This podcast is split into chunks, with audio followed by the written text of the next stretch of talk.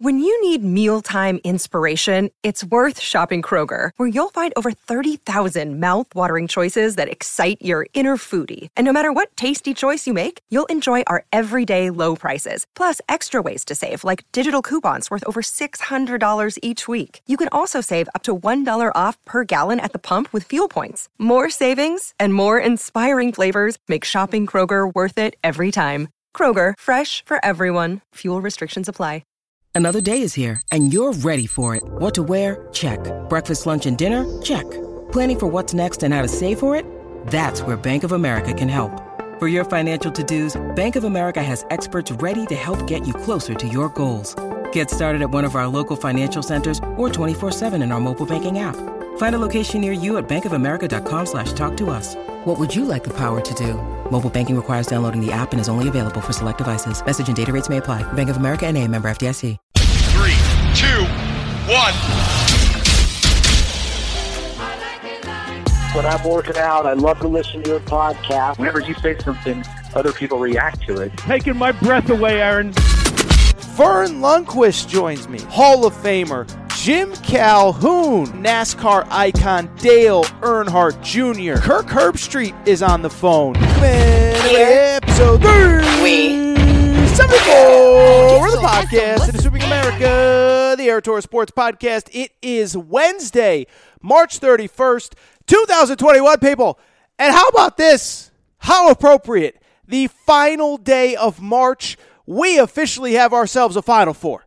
That's right, for the first time in two years. Last Final Four we had feels like a lifetime ago. Virginia, Texas Tech, Auburn. Yes, Auburn. And Michigan State were our last Final Four. Now we have the Final Four that I know all of you had in your brackets when you filled out your pool a few weeks ago. That's right. Gonzaga, Baylor, Houston, U C L A. That's right. It's insanity in the streets, insanity in these college basketball streets. The Final Four that nobody could have possibly predicted is here, and we are going to completely break it down. Next twenty-five, thirty, forty minutes, however long I go, we are just going to talk about this Elite Eight and, of course, what it means for the Final Four. We will talk about all four of these teams, incredible stories in their own right. U C L A, of course, coming out of the first four game to make a Final Four. Unbelievable story there. Gonzaga still amazed by what they continue to do. Uh, Baylor, I, I think what Baylor has done is incredible this year. Basically a team that was built for last year, was ready for a Final Four run last year, doesn't work, comes back, Final Four or bust in twenty twenty-one, and they're here. And, of course, Houston making its first Final Four since nineteen eighty-four. So, so many great storylines. I will tell you this as well. I was going to do some transfer portal stuff on the back end, but I have a feeling this episode is going to go long. So what we will do, we will hit on the two games that were on Tuesday night, take a quick break, do the two games that were on Monday night. If you want transfer portal stuff, I did do a segment on Kellen Grady committing to Kentucky. That is on the YouTube channel. You can check it out there. I will do more transfer portal stuff on a Friday episode uh, as well as a Final Four preview. But today it is all about the Elite Eight. It is all about those U C L A Bruins. Eight clap. I am recording right after that U C L A win. Uh, and if I'm fired up, it's because I've had like ten cups of coffee. It is now about two a.m. Eastern time, but we keep on rolling on the Aaron Torres Sports Podcast. Speaking of which, before we get started, please make sure that you're subscribed. The uh, iTunes, the iTunes. That's how that, that's how wired I am. I just said the iTunes, iTunes, the Podcast Addict app. If you have an Android, Podcast Addict app is the way to go. Podbean, Spotify, TuneIn Radio, wherever you listen to podcasts, make sure that you are subscribed to the Aaron Torres Sports Podcast. Also, make sure to rate and review the show. Go ahead, give us a quick five stars. So many of you have done that, and thank you all so much for your support. Uh, and make sure you're following on social media, at Aaron underscore Torres on Twitter, at Aaron Torres Pod on Instagram, Aaron Torres Podcast Questions at gmail dot com. And, of course, as I said a minute ago, find the YouTube channel for extra stuff that I don't always get into on this show. As an example, did a segment on Kellen Grady committing to Kentucky. Promise I will talk about that on Friday's episode. But today is all about the Elite Eight with the Final Four now set. We will get into those games in a minute, but before we do, I do want to welcome back an incredible sponsor that has been with us all March long, a company, a product, a website that I love, and that is PicksWise. PicksWise is the number one home of free sports betting picks. You can find the who, how, and why behind every pick for every sport, every game, every day, all for free, all at PicksWise dot com. Throughout March, and we are coming to an end, but it's not too late. Go to PicksWise. It is running a free college basketball handicapping contest featuring some of the best experts in the game. Again, get free daily picks and analysis from the likes of John Rothstein, Rashad Phillips, and more. Head over to PicksWise dot com now to see which expert is hot as they battle it out for a winner-takes-all ten thousand dollars cash prize. Make your next bet better at PicksWise. Go to PicksWise dot com for gambling analysis, free analysis, expert opinions on this March Madness. Speaking of March Madness, we have a Final Four. And with that said, people, there is no more time to waste. And let's get into it. Four games, two nights, Monday, Tuesday night. It was different, but it was fun. I would, by the way, actually love your feedback on the Monday, Tuesday night Elite Eight games. I personally enjoyed it. Now, I am not someone that necessarily has to get up uh, first thing in the morning. I'm not on the East Coast. I don't have to get up for work. I'm not staying up till midnight watching these Elite Eight games. But be curious for your take on these Elite Eight games on Monday and Tuesday. We will get into all of them. We will start with the Tuesday night games. I will get to Gonzaga momentarily because the Zags rolled. But to me, the story of the Elite Eight and the story of this N C double A tournament, how about that East region? Think about the East region from this perspective, people.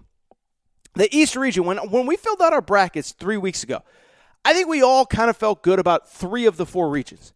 We felt good about the West. I think everybody had Gonzaga in the West. I, if you didn't, shout out to you for being creative and different.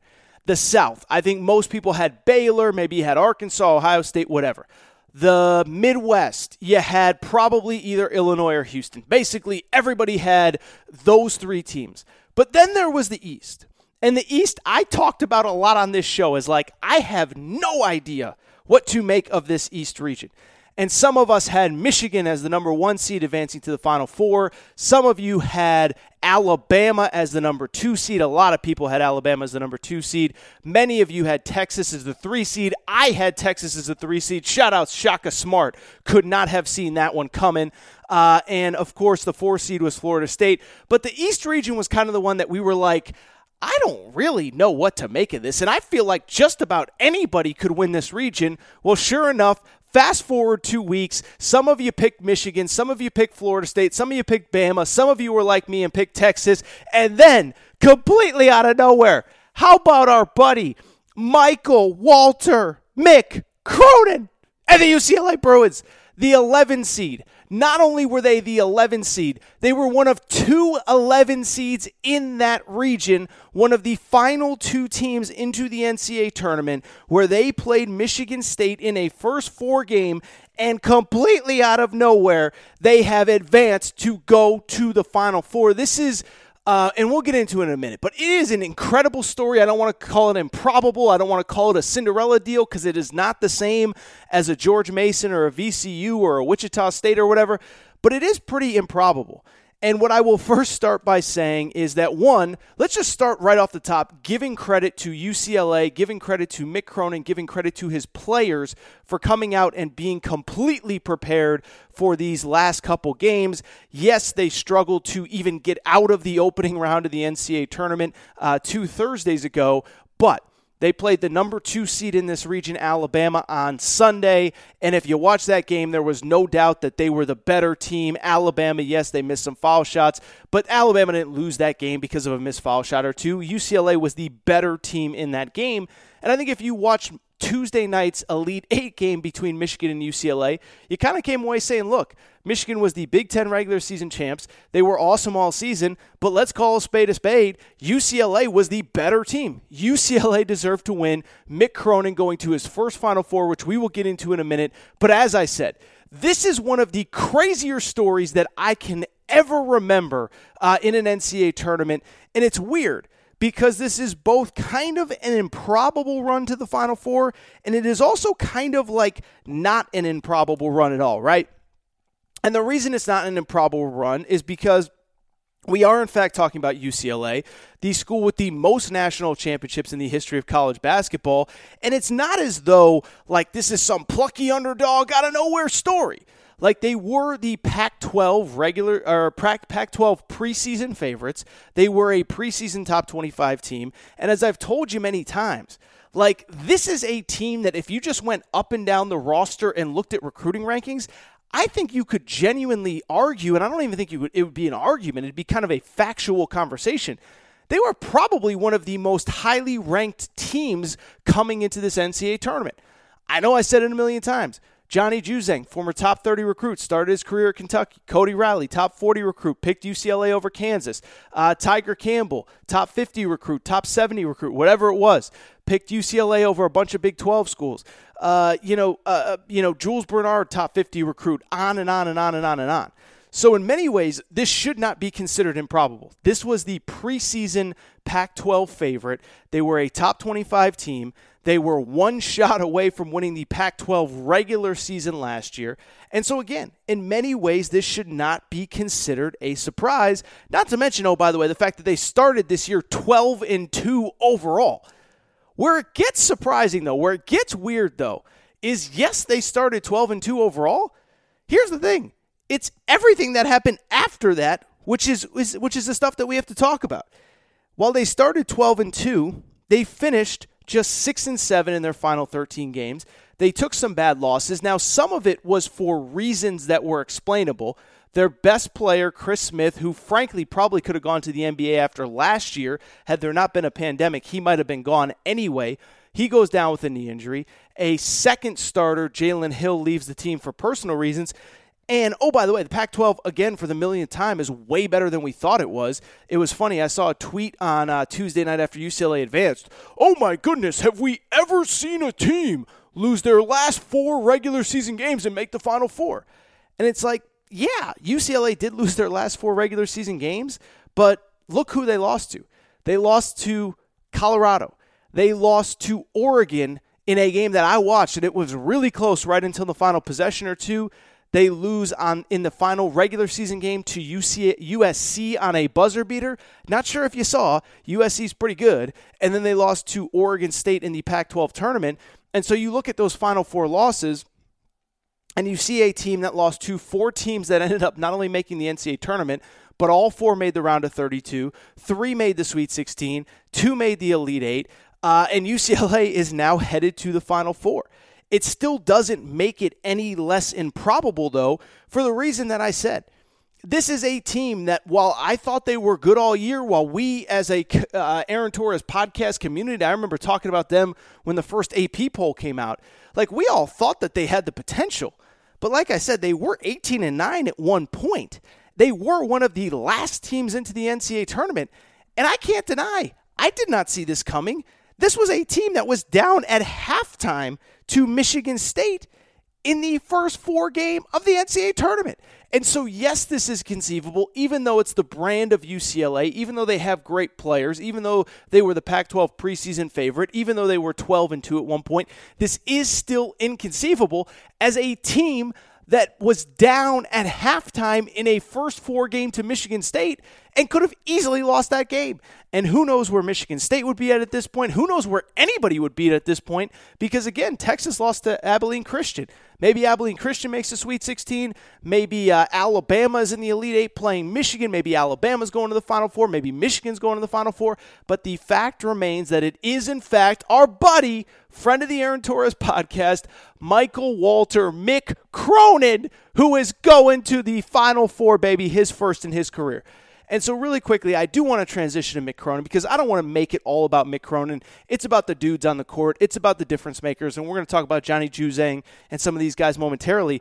But how about our boy Mick Cronin?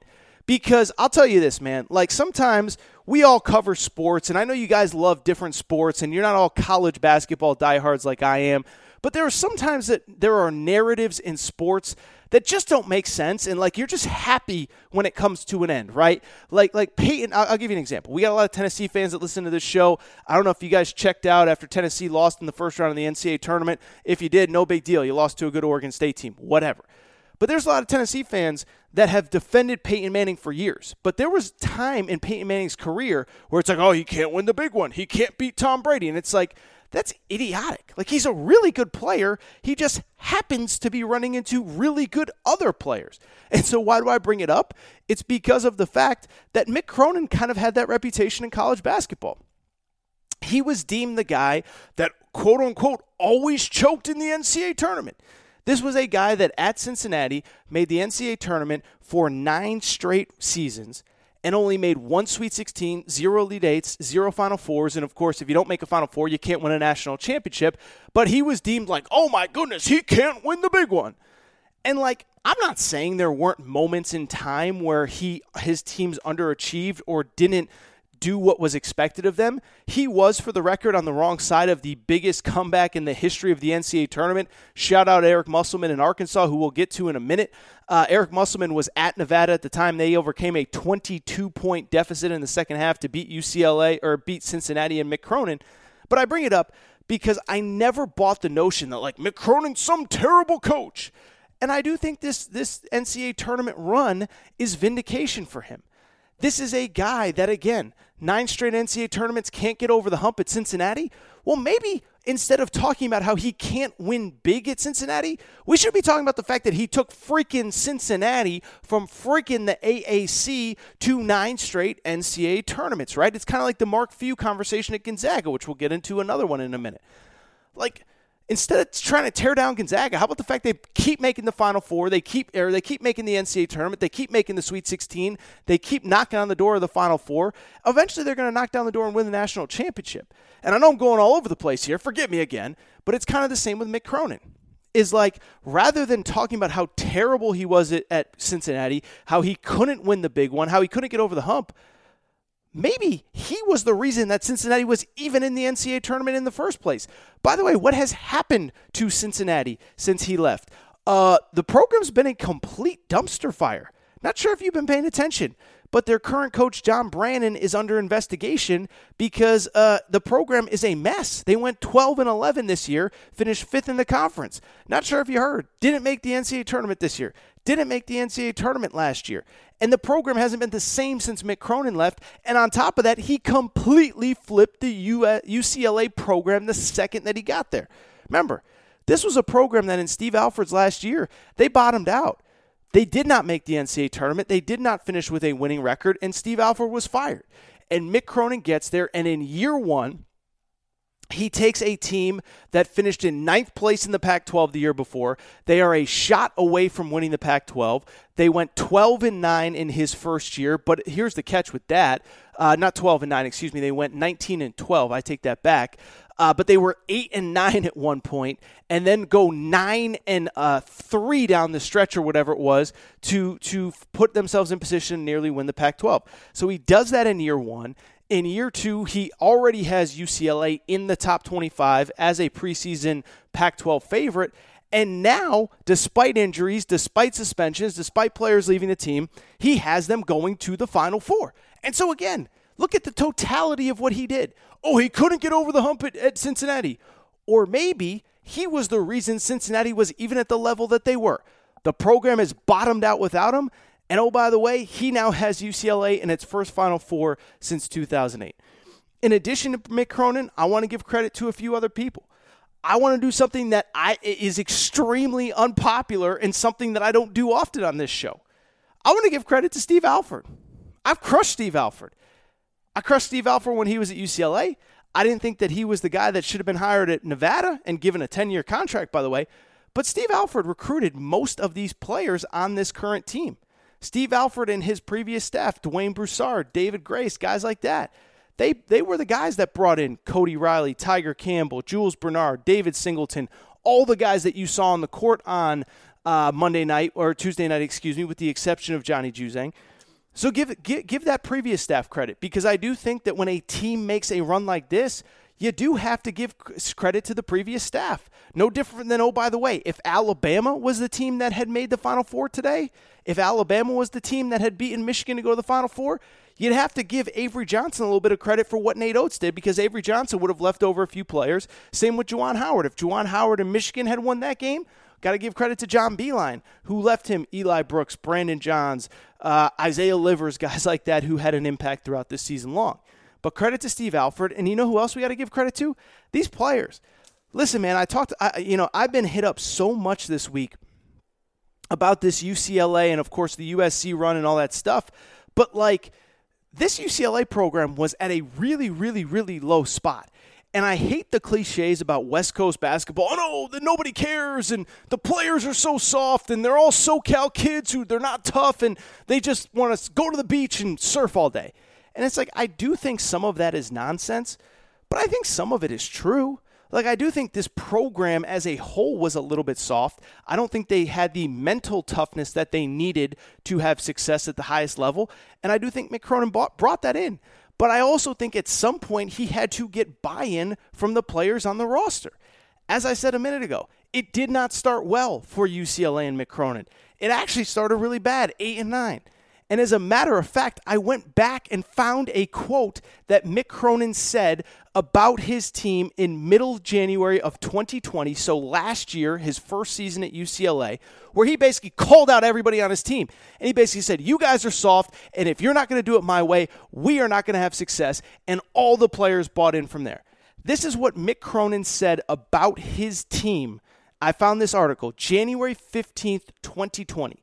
So that is what? fourteen months ago, pre-pandemic, all that stuff. But the the program was struggling. They had fallen to eight and nine. They had a losing record under Steve Alford. And this is what Mick Cronin said after his team lost to Stanford to fall to eight and nine back in twenty twenty. This is what Mick Cronin said about his team. He said, when the going gets tough, we don't have a lot of guys who get going. When the going gets tough, we have some guys who will fold. We lack toughness. And he continued, as the game goes on, our softness shows up. Our selfishness at times is evident, and it's been probably to people who have watched us all year on the offensive end, some of the shots we take and turnovers because certain guys don't want to pass the basketball. And so, like, I look back on those quotes, and a couple of things. One, shout out to Mick Cronin for saying that stuff in a Twitter, social media, everything gets micro-analyzed world, because I guarantee the day after he said that, there were people, oh, Mick Cronin's too tough, look at him, he's so old school, he can't relate to current players. But also credit to the players, because they listened to him and they bought in, and they're like, you know what? This little crazy man, he might be onto something. And they completely flipped the season from there. And so I want to give credit to the players. I want to give credit to Mick Cronin. The only other thought I have on, on U C L A, shout out to Johnny Juzang, man. I mean, Johnny Juzang, it's been documented. Apparently, I am part of the problem on social media. I saw a couple people saying, like, yeah, we get it. He played at Kentucky. Enough talking about it. It's like, well, I mean, it's kind of like an important part of the story. But Johnny Juzang, U C L A's leading scorer, Um, he finished the game with twenty-eight points. How about that? twenty-eight points in a fifty-one forty-nine win for U C L A. Johnny Juzang was awesome. Uh, he was the difference. Shout out to him. He began his career at Kentucky. But really, I've gone on long enough. I've talked long enough. But U C L A going to the Final Four, a great program with great history. But I think they're a great story, and I credit Mick Cronin for what he has done with this team. All right, really quickly, I do want to get to the West Regional, uh, Gonzaga, U S C, and then we will take a quick break, come back, wrap with Baylor and Houston. Um, but, I mean, I don't really know what there is to say about Gonzaga, U S C at this point. Um, I don't want to overplay Gonzaga because, look, they still have two more games to win. This is a program that I'm telling you right now, I know people up in Spokane, they expect to win a national championship this year. And so I don't want to play, oh, my God, it's so incredible, they're thirty and oh. It's like, they expect to win two more games and win this national championship. And let's be honest, if they don't win the next two games, there's going to be a lot of people, including many of you who are listening, who understandably, I'm not here to criticize you. If they don't win these next two games, there's going to be a lot of people that say, well, how good was it? But we can only focus on the moment. I say all the time, I'm doing the show tonight. I'm not, you know, I can't, I don't have a crystal ball. I can't look into the future. I can't tell you if they're going to win the next two games. They will, of course, now play U C L A and the winner of Baylor and Houston. But what I can tell you is I'm out of stuff to really say about them. I mean, I did think it was kind of interesting. U S C, an incredible story after their win over Oregon. there was an awful lot of like, man, like I think U S C can win this game. I think U S C can keep it close. Like it became a pretty popular narrative. And so for Gonzaga to do what they did on Tuesday night was, I don't want to say incredible because, again, like I don't want to oversell who they are and what they're doing. But they were playing one of the best defensive teams in college basketball that has shut down everybody. And Gonzaga absolutely picked them apart and turned a cra- you know, a, a highly expected competitive game into a laugher. And I should also add, like, it was a weird game off the jump, right? Two minutes in, Joel Ayayi, my boy, Joel Ayayi, that's my guy. I talk about him a lot. Ayayi, um, he takes an elbow to the face. He's touching his teeth. Are his teeth knocked out? Are they not? Two seconds after that, come back to play, the ref collapses. Thank goodness that gentleman is okay. I'm so happy to see that he is okay. But it was a really weird start to the game. And, you know, you're kind of sitting there watching, like, start, stop, this guy's hurt, the ref, obviously a very scary situation, and we're glad he's okay. But, like, it didn't even faze Gonzaga. Like, that's the crazy part to me. They were playing the number four field goal percentage defense in college basketball, one of the best defensive teams in this sport, and turned it into a joke. Finished with forty, they were up forty-nine thirty at halftime. Keep in mind, U S C, for the record, they held in the second round of the N C double A tournament, they held Kansas to fifty-one total points, okay? fifty-one total points. Gonzaga had forty-nine at halftime. The second half basically turned into a layup line until they're putting in their backups just to get extra reps. And, like, I don't know what else there is to say about this team at this point. You know, all I'll really add from, from Tuesday's game, first of all, credit U S C. I've talked about them a ton. What they did this season was awesome. They were a really good team. They deserved the credit that they got late in the season. But they ran into a better team on Tuesday night. And as far as Gonzaga, what I will say is, first of all, I will give them credit because of the fact that, as I've told you many times on this show, it is national championship or bust in Spokane. Mark Few won't say it. His coaching staff won't say it. His players won't say it. But they came into this season expecting to win a national championship. They came into this season, um, you know, doing all the things needed to take care of COVID protocol because they knew they had a chance to do something really special. And so to start the season the way they did, by beating Kansas on the opening day of the season, by beating Auburn, by beating Iowa, by beating Virginia, by beating West Virginia. Every single game, the pressure mounting. And again, I'm not saying they're going to go undefeated, but what I am saying is every single game, the pressure mounts. And every single game, because they don't play in a power conference, they not only have to win, but they have to win convincingly, dominatingly, which is not even a word, but I just made it up. And on top of that, they have to win in style to continue to kind of quiet the haters. And even that's not going to be enough. And so when I look at what they've done this year, I think it's incredible, and I think we should celebrate the fact that they got to thirty and oh this season, twenty-nine wins by double figures, but I think we should just celebrate it. Like, let's just, for the next, you know, seventy-two hours, just enjoy this Gonzaga team. They are a joy to watch. They play basketball the right way. They're very fundamentally sound. I mean, bounce passes, ball fakes, passing, cutting. Like, they're a really fun team to watch if you just genuinely enjoy basketball. And I can't sit here and tell you if they're going to finish undefeated, if they're going to win this national championship. But right now, I'm not really focused on it. What I'm focused on is the fact that they went thirty and oh, undefeated, into the Final Four, and Mark Few was kind of talking about in all his post-game stuff is like, we're really happy just like where we are right now. Like, you guys want to put on, you know, like the next two games, national championship, thirty-two and oh, what does it mean? Indiana in seventy-six, this and that. And it's like, we're just incredibly proud to make a Final Four, and I'll talk about both Baylor and Houston in a second, but I got the sentiment that it was the same, especially for Baylor, a team that basically returned intact and was expected to get to this point of a Final Four this year, and Gonzaga did the same. And so I'm really, you know, excited for the program. I'm not going to lie. I'm happy for them. Uh, but it does feel different. And, and I'll get into this more on Friday's episode. But, like, you know, when they made the Final Four in seventeen, twenty seventeen, like, I was there. I was courtside in in Phoenix. And that was a team that, like, they had a couple pros, like Zach Collins. They had a couple guys. But, like, that was, like, a really good college team that was just, like, really, really good. This is, like, pros. This is like Corey Kispert, Jalen Suggs, like an N B A team dominating at the college level.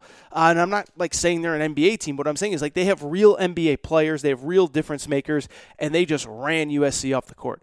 Only other thought really quick, quick shout out to Drew Timme. I talked a little bit about him on my Twitter feed, but Drew Timme, man, that dude with the Fu Manchu, with the big mustache, like everybody kind of like, and I'll be honest, I was one of those people too. Like I kind of made fun of him. I was kind of like, yeah, look at that guy. Like, what's that guy's deal? And he might be the most gifted player on that team in terms of actual basketball skill. He has elite court vision, uh, court vision. I don't know. I said court vision, but he has elite court vision, great passer, great ball handler for a guy his size. Um, but I just can't say enough about Gonzaga. And again, we will get to, you know, history and what does it mean and compare them to Indiana if they win these next two games. And oh, by the way, we'll criticize them if they don't. If they don't win this national championship, again, I don't think Mark Few will say it. I do think he will consider it a disappointment, though. But we will get there when we do. As I said, we're doing the show tonight. It is Tuesday night, Wednesday morning, where most of you guys are. Like, we'll talk about all that when the time is when the time comes. But right now, let's just appreciate Gonzaga. In a season with so many obstacles, with so many hurdles, with players getting tested every day, getting a Q-tip stuffed up their nose every single day, where they can't go out, where they can't go party, where they can't hang with their girlfriends, when they can't, um, you know, see their family. How about that? They can't just go home on a weekend to spend time with mom and dad. The fact that they basically have not had an off night for four months now, five months now, it's pretty incredible, and we'll see what happens this weekend. All right, I think what I'm going to do now, I've talked long enough here, so what I'll do is I'll take a quick break. Uh, I will come back, and we will get into Monday night's games, which, of course, featured Baylor versus Arkansas. We'll talk about both those teams, and we'll talk about Houston. Houston redemption, Kelvin Sampson, no big deal, but we will be bra- back after a short break.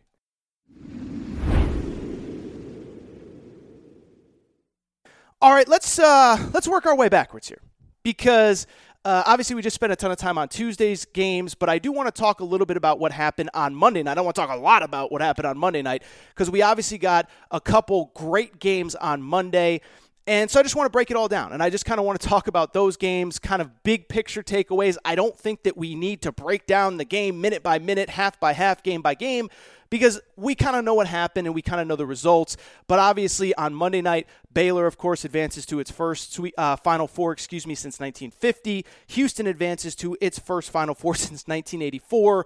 Two incredible programs that were awesome all year. I know I'm being an elitist when I say this, but I love to see the best teams rise to the occasion in the N C A A tournament, play their best basketball, and keep advancing. That's exactly what these two teams did here, as they are now both going to the Final Four. In terms of the games themselves, we'll start with Baylor, and again, I'm not going to spend a ton of time on this because ultimately, like, and I hate to say it for the Arkansas fans that are listening, but if we're being perfectly honest, this game kind of went exactly how I told you it was going to go on Monday's show. And to be clear, I'm not saying I get all my predictions right and pat me on the back and I'm amazing, but what I did say on Monday's show was, like, very simply is, like, dude, Arkansas, you fall down by double figures in every single game that you play. You cannot do that against Baylor, and if you do that against Baylor, you are not going to win this game. And to be blunt, that's exactly what happened. Wish it hadn't. Wish it was more competitive. Wish Arkansas had been able to not fall down so early, but they fell down by five in the first, or excuse me, they fell down by double digits in the first five minutes of the game. They fall down by as many as seventeen in the first half. And when you spot a team as good as Baylor, seventeen points in the first half, it doesn't matter what happens the rest of the game. You're almost certainly never going to be able to come back, and that is exactly what happened. And I know, you know, an Arkansas fan wants me to break down, uh, well, what about J D Notte? He fouled out, and what about Moses Moody, and what about this ref's call? The bottom line was you were playing a really good team that's been one, two, or three in the country basically all year, and you had zero margin for error. You fall down by seventeen in the first half. This is what tends to happen. With that being said, I don't want to spend too much more time on, on the, the game itself, but I do what I do want to do instead is just talk about the big picture stuff with Baylor, because to me, what they did this season is absolutely amazing. And I know that I've talked a lot about the history of the program, where it was when Scott Drew took over, the incredible rebuild that he's done, but what I don't think I've done a good enough job of is, is also talking about this specific team. Because this specific team, to me, did something that was absolutely incredible this season that I don't think we appreciate enough. And what this specific team did was this. They came into a season where it was essentially Final Four or bust. if we do not make the Final Four, we are basically a failure. I don't think a player would say that. I don't think a coach would say that, but I know for a fact that was the mentality within the program. They had that mentality, Final Four or bust. If we don't at least get to the Final Four, this is considered a failure, and they got there. And I think we need to appreciate it, and I think we need to acknowledge it, and I think we need to talk about it a little bit. Because what stood out to me when I was watching Baylor celebrate on Monday night after they won that Elite Eight game was this. This particular group of Baylor Bears was not built for this twenty twenty twenty twenty-one season. This particular Baylor group of Baylor Bears group of players was actually built for last year. It was built for the twenty twenty season, and they had in twenty twenty a historic season in their own right. For people who don't remember last year, they went twenty-six and four. Um, they did not lose a game. This is still one of my favorite stats that I've ever seen. They did not lose a game from November eighth until February twenty-second. So go back, I'm now talking about two seasons ago. They did not lose a game from early November until late February, finished twenty-six and four overall, ready to show the world that they are this elite program that has arrived on the national scene. You have to acknowledge us, and the N C double A tournament gets canceled. And I remember having Scott Drew on my radio show when the tournament was canceled, and you know, he talked about the fact that, like, yeah, man, like, this is what we have to do. It's the right thing to do. But, man, does this hurt. And so when Baylor, when all these guys decided to come back, and a few of them uh, did have real N B A options. Jared Butler, they're basically their star player, could have been a first-round pick. Macy O'Teague had graduated. He was a senior, could have pursued professional options. But when this particular team came back, they were basically in a situation where anything short of the Final Four was going to be considered a failure. Because, again, they were built for last year. And I'll take it a step further. This isn't like any other program in college basketball from this perspective. Even Gonzaga, we knew they came into this year maybe capable of winning a national championship. We knew other teams would be good. But Gonzaga lost pieces off last year's team. They lost the W C C Player of the Year off last year's team. They lost seniors. There are new parts. There are mixed, you know, there are different players. This Baylor team is basically the exact same team that was on the court together last year and all came back this year. And so if if they got to this point and did not make a Final Four, again, I don't think Scott Drew would admit it. I don't think Jared Butler would admit it. But it would have been considered a disappointment. It would have been considered a failure because they believed they were good enough to make a Final Four and win a national championship last year and were robbed of the opportunity. And so when I watched them on the court celebrating, I realized what they did is so incredible. You know what it kind of reminded me of? And the old school kind of college hoops junkies will remember this. I remember watching the two thousand six two thousand seven Florida Gators, if you remember. The year before, they won the national championship with Joakim Noah, Al Horford, Corey Brewer, and they decide they win the national championship a year ahead of schedule, and they decide, you know what, screw it, let's all come back. And that'll probably never happen again in college basketball where you have three first-round caliber players that all decide to come back for a second year. But the second that Florida decided to come back the following season, it was national championship or bust. And I still remember. The year that they won the second national championship, they beat Ohio State and Greg Oden. I was actually in New York City, uh, friend's twenty-first birthday party, and we're watching the game in a hotel getting ready to go out on a Monday night. I don't know what kind of business we got into on a Monday night, but that's neither here nor there. But, you know, I remember watching in the hotel and being like, I cannot believe they did this. I cannot believe that they had the pressure all year of having to win a national championship. This is now the Florida Gators that I'm talking about. And they actually did it. And that was the exact same vibe that I got from Baylor. And so I think we have to appreciate Baylor. I think we have to respect Baylor because of the fact that this particular group of guys believed that they had this chance last year. It got taken from them, and they came back and did it in twenty twenty-one. Beyond that, a few other takeaways. One, I do think we do have to talk a little bit about Scott Drew. The incredible job that he has done with this program, and I've beaten it like a drum over these last few uh, months. I don't want to spend too much time talking about it, but what he has done with this program is absolutely incredible. This is a guy, I know I've talked about it. For those of you who have heard this rant, forgive me, but for those of you that are new to the show, and we've gotten a lot of new uh, listeners this March, it's worth revisiting where Baylor was when Scott Drew took over. Scott Drew took over arguably the worst scandal. I don't even think it's arguable. The worst scandal in the history of college sports. We're going to talk about Kelvin Sampson in a second, okay? Kelvin Sampson got busted for making too many phone calls. You know what Baylor was busted by? And I, I can't believe I'm saying this, and I'm not being facetious or funny. Baylor had a player on their roster. For people who do not remember, this happened. You can look it up. Go on Google. Baylor had a player on their roster kill another player, murder another player. That player is now in prison for the rest of his life. And on top of that, you had the coaching staff trying to cover everything up. And so when Scott Drew got there, you're dealing with a program where there's this this scandal, this tragedy. Most of the players that were actually in the program had left at this point. You're dealing with years of N C A A sanctions. And Scott Drew really was, for lack of a better term, the only one that wanted this job. And it wasn't, you know, and by the way, I should mention, it's not like this is Kansas or Uh, you know, Carolina, where, yeah, you know, you're in the middle of a scandal, but, like, you can come back from it. And I'm not trying to compare scandals or anything like that. But, like, you know, there are certain programs that, like, they were really good before, and you might have a scandal for a year or two, but you're going to be really good after. Baylor had never even been good before Scott Drew got there. So he takes over one of the worst programs in Division I major college basketball. He then has the worst scandal in the history of college sports, and he starts building this thing from scratch. And it took until year five to make the N C A A tournament. And they made an Elite Eight in twenty ten where they lost to Duke. And it took them, uh, you know, they got back to the Elite Eight in twenty twelve against Kentucky where they lost to Kentucky that eventually won the national championship. But I bring it up because that was nine years ago. And it took nine years of ups, downs, peaks, valleys to get to this point. And it took fifteen, eighteen, whatever it is, years for Scott Drew to get to this point. And so I do not think that we should undersell what Scott Drew has done. This was one of the biggest scandals in the history of college sports. As I said back in December, I think it was on a December show. I'll tell you this. I think this is the greatest rebuild in the history of sports, considering where Baylor was when he got there, and frankly, who Baylor was before he got there in general. So I just want to acknowledge Scott Drew in this one as well. Finally, a couple more thoughts on, on Baylor and Arkansas. You know, one with Baylor, how about Davion Mitchell? That was the only other major takeaway I had. Davion Mitchell for basically most of this season was seen as the running mate to Jared Butler. Jared Butler was a Big twelve all-first team member.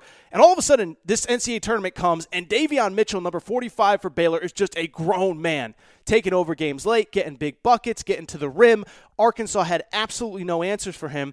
And I'll just say this, you know, Davion Mitchell really in a lot of ways reminds me what I talk about all the time with college basketball, which is that, um, you know, we always, I always hear people in the media, and you guys know I'm not like this, but we always hear people in the media, oh my goodness, like, you know, uh, whatever, like these players are so exploited and their life is so tough and all this and all that. Well, isn't Davion Mitchell the perfect example of everything that is great about college sports? Davion Mitchell hasn't been exploited. If anything, he has exploited the system. This was a guy that transferred in from Auburn. He sat out the twenty eighteen twenty nineteen season. Last year, he was a really good player, maybe like third-team All-Big twelve. And then this year, he worked his butt off, put himself in a position to probably be like a late first-round, early second-round pick. And now he's in the N C A A tournament blowing up. And I'm reading articles saying that Davion Mitchell's going to be a lottery pick. And so when I look at Davion Mitchell, I think he is the perfect example of what I always say. Everybody talks about how terrible college sports are and these players, they're so exploited and life is so unfair. If you're smart and you know how to use the system, you can use the system to your advantage, and I think Davion Mitchell is. Finally, I'll just wrap with Arkansas. Um, talked a lot about them on this program this year. Obviously, had Coach Muss on a ton uh, in the early part of the season. And what I'll say is, I know it's tough, you know, now, whatever, seventy-two hours, you know, thirty-six hours after you lose in the, na- in the in the Elite Eight. I do think it's important to note how far this program has come. I mean, you know, it was two, two and a half years ago where Mike Anderson gets fired. You don't know who the next head coach is going to be. Ironically, there was a push for Kelvin Sampson. He stays at Houston. You don't know where you're going to go. And for Eric Musselman to get this program to the Sweet sixteen for the first time since nineteen ninety-six and then to the Elite Eight for the first te- time since nineteen ninety-five, and he does it in year two, I think it's an incredible thing to build off of. And what was crazy to me was I, I was talking to an Arkansas fan about this on, you know, whatever it was, you know, Monday night, Tuesday night, whatever it is. I remember being on this show talking about the idea even in early February of like, if Arkansas just wins the, the games they're supposed to, they'll make the N C A A tournament. And there was a point not that long ago where it was like, we think Arkansas is a tournament team, but we're not really totally positive. So like, let's see how the rest of this season goes. And they end up going from, like, sort of an N C A A tournament team to, oh, by the way, uh, they are a juggernaut. They finish second in the S E C, obviously get to the S E C uh, semifinals at the S E C tournament, and just have an incredible run in Indianapolis for this N C A A tournament. And so I don't want to spend too much more time on it, but just very simply I would say, you know, incredible run for Arkansas. And I'm telling you, as long as Eric Musselman is there, um, you know, they are going to be in really good shape. I would also add, you know, I follow this transfer portal stuff, which we'll talk about here in a minute with Kellen Grady committing to Kentucky and some other big news. But I follow this transfer portal stuff about as closely as anybody does. And I'm just telling you, man, like, they're going to clean up in the transfer portal like Kentucky is, like Alabama is, like Gonzaga is. This thing ain't slowing down anytime soon for Arkansas as long as Eric Musselman is there. I don't think this will be the last time or anything close to it that they get to the Sweet sixteen and the Elite Eight and maybe on the verge of a Final Four. But with that said, let's switch gears because I do want to talk about the final, uh, you know, for the, the, the fourth Elite Eight game of this tournament, which, of course, was actually – Um, you know, which was actually the first game that was played, and that was Houston and Oregon State. Uh, it's another one that happened seventy-two hours ago. I don't want to spend a ton of time on it. Uh, I don't want to. I take that back. I, when, when I say I don't want to spend a ton of time on it, that's disrespectful to you guys as an audience, disrespectful to the teams that played the games. When I say I don't want to spend a ton of time on it, what I mean is I don't want to spend a ton of time talking X's and O's. When Oregon did, Oregon State did this, this. It's like no. I want to talk about the big picture stuff in terms of the game that itself. You know, let me just say. I mean, it, it, another one. It kind of went how we expected it to. Uh, you know, Houston is just this big, tough, physical, bruising team. They were a team that I picked to go to the Final Four out of this region. And while Oregon State is really good, um, they hadn't faced a team like them in this N C double A tournament. Loyola was really fundamentally sound, but they weren't elite athletically. And so you kind of take that Loyola-Chicago kind of fundamental to it. You put, you know, better players and better athletes in Houston uniforms, and it's going to be an uphill battle. Oregon State has not been a great rebounding team, specifically defensively, all season. Houston is the best offensive rebounding team in college basketball, and this is the result that you get. And so I'll tell you, I never bought this notion that just because Houston plays in a, a not great conference or, you know, they, they don't play the most aesthetically pleasing style that they were a bad team. I thought they were awesome all year. And like I said, when the bracket came out, I picked them to go to the Final Four. And when I look at the big picture of Houston, that's the first thing that stands out. Monday night was the first time that I saw people start to appreciate who Houston is, what they do, and what they're about. And it really goes back to what I was saying a minute ago with Davion Mitchell, is that, uh, you know, I, we, we spend so much time talking about what's wrong with college basketball and, and all this stuff. And, like, when it comes to Houston, they are a team that I think gets a lot of unfair scorn, right? We we hear about the style of play in college basketball and the pace and the physicality and there's too many fouls and, like, I do think Houston at times can be a metaphor for that, right? They don't play fast. They don't score a lot of points. They score more than you give them credit for. But if they can win a game sixty-four to sixty, they're happy doing that, and they're happy hanging their hat on the defensive end.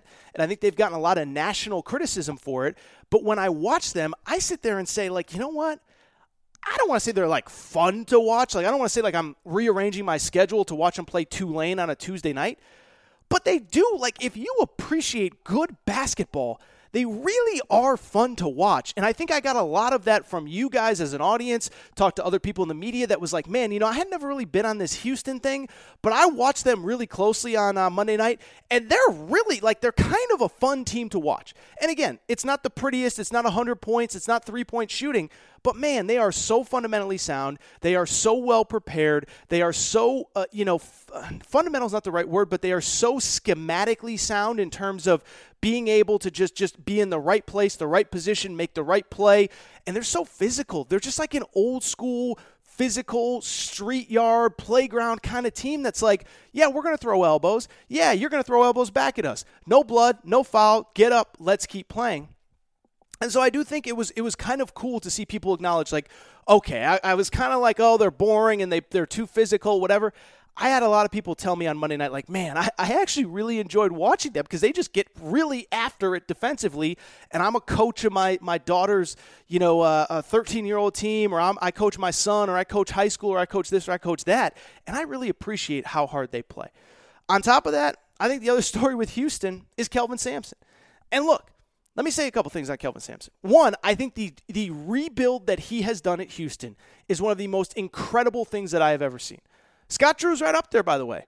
But you think about Houston, national power in the sixties, national power in the seventies, three straight Final Fours in eighty-two, eighty-three, eighty-four.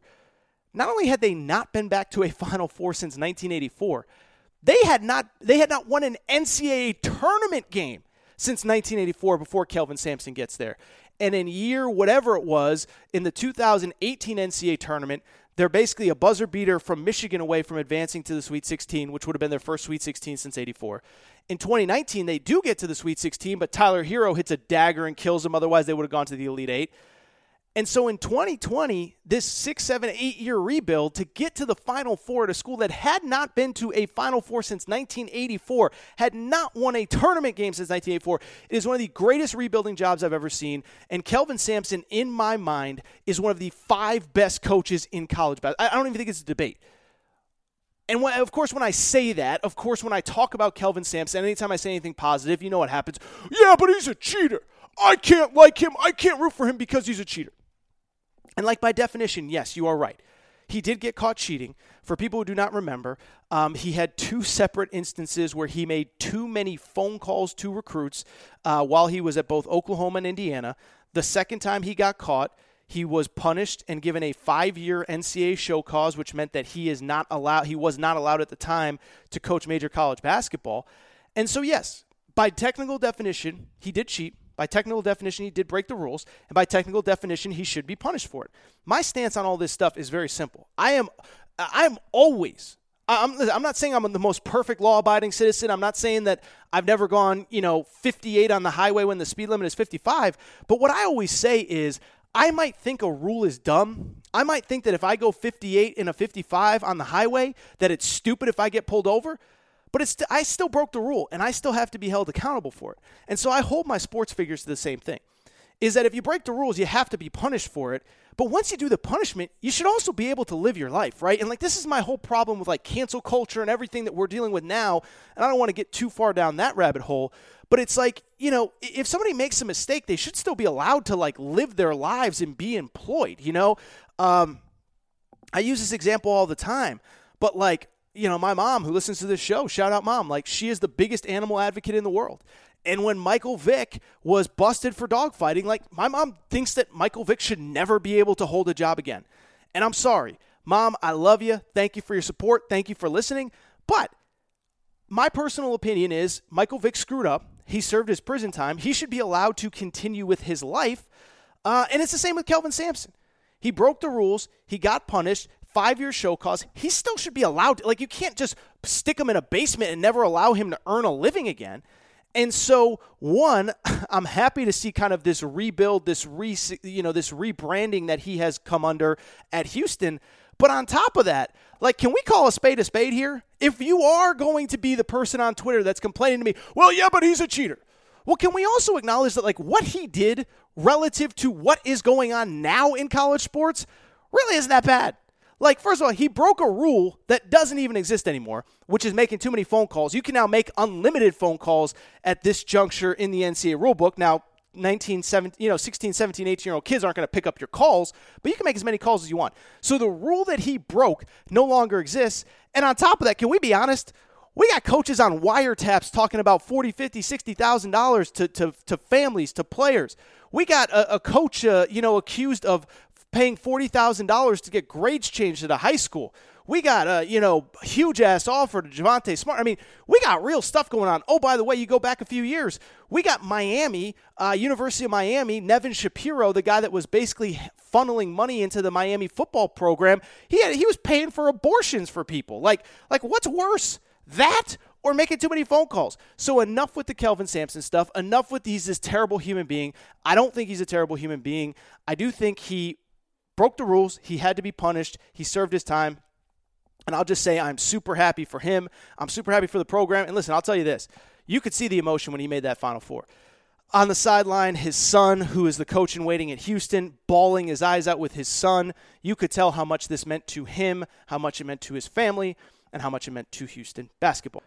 All right, so I think that's it for this episode of the Aaron Torres Sports Podcast. And I'll be honest, like, like I did kind of come into this episode kind of planning on talking transfer portal stuff. Uh, Kellen Grady, one of, I think, the best players in the transfer portal, did commit to Kentucky this week. But what I do think I'll do, I will wait until Friday's episode, and there will be a Friday episode, uh, and I'll talk some transfer portal stuff because I don't know how much there's going to be to talk about the Final Four games, but But to me, the transfer portal stuff is ramping up.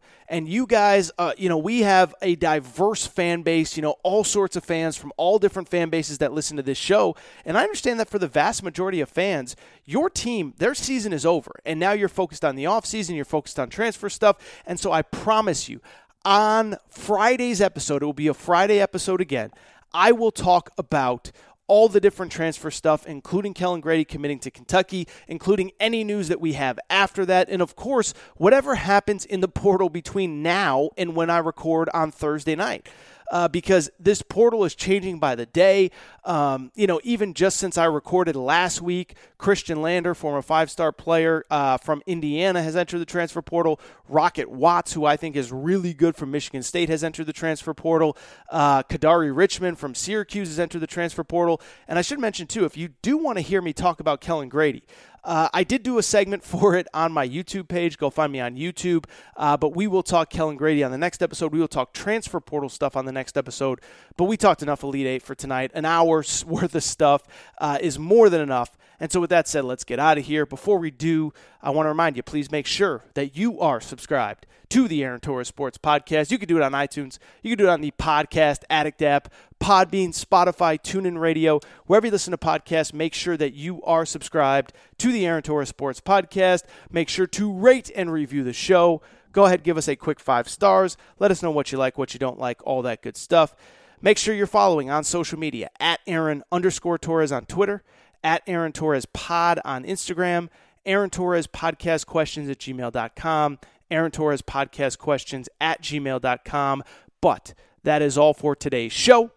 I'm going to get out of here. Shout out to Torrent Craig. Shout out to Rachel, who hates my voice. Final Four preview plus transfer stuff on Friday's episode. Until then, I want you guys to have a great week. Uh, stay healthy. Stay happy. Uh, we'll talk Friday, we'll talk Friday party, people. Okay? I'll be back soon. It is Ryan here, and I have a question for you. What do you do when you win? Like, are you a fist pumper? A woohooer, a hand clapper, a high fiver. I kind of like the high five, but if you want to hone in on those winning moves, check out Chumba Casino. At chumba casino dot com, choose from hundreds of social casino style games for your chance to redeem serious cash prizes. There are new game releases weekly, plus free daily bonuses. So don't wait. Start having the most fun ever at chumba casino dot com. No purchase necessary. V G W Group. Void where prohibited by law. See terms and conditions. eighteen plus. It's time for today's Lucky Land horoscope with Victoria Cash. Life's gotten mundane, so shake up the daily routine and be adventurous with a trip to Lucky Land. You know what they say, your chance to win starts with a spin. So go to lucky land slots dot com to play over one hundred social casino-style games for free for your chance to redeem some serious prizes. Get lucky today at lucky land slots dot com. Available to players in the U S, excluding Washington and Michigan. No purchase necessary. V G W Group. Void or prohibited by law. eighteen plus. Terms and conditions apply.